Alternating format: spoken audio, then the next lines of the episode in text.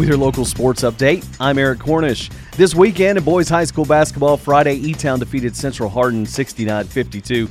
Bethlehem beat Breckinridge County 64-60. Butler County over Grayson County 72 57. LaRue County beat Garrard County 82 62 and North Oldham over Meade County 71 36. Saturday in the RDT Construction New Year's Classic, Henderson County beat North Hardin 66 48. Evangel Christian beat E Town 73 64. Central Hardin beat Washington County 65 56. Also Saturday, Fort Knox fell to Louisville Collegiate 55 44, and McLean County beat Grayson County 63 49. In girls high school basketball Friday, Butler County beat Grayson County 45 27. Metcalfe County defeated North Hardin 55 45.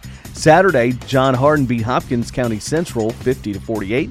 Cloverport dropped two to Bergen and Wagner. Conner beat Central Hardin at George Rogers Clark in the MLK Classic 71 to 39. Corbin defeated E-Town 62 to 37. Louisville Collegiate beat Fort Knox 40 to 28 and Meade County over Breckinridge County 72 to 56.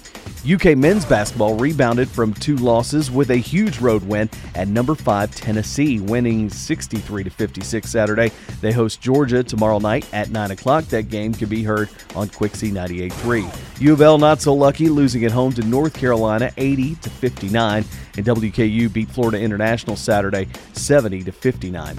NFL playoffs started with upsets, comebacks, and drama. It was the 49ers over the Seahawks 41 to 23. Jaguars with a 27 point comeback to beat the Chargers 31 to 30. The Bills beat the Dolphins 34-31. Giants over the Vikings 31 to 24 and the Bengals beat the Ravens 24 to 17. With your sports, I'm Eric Cornish.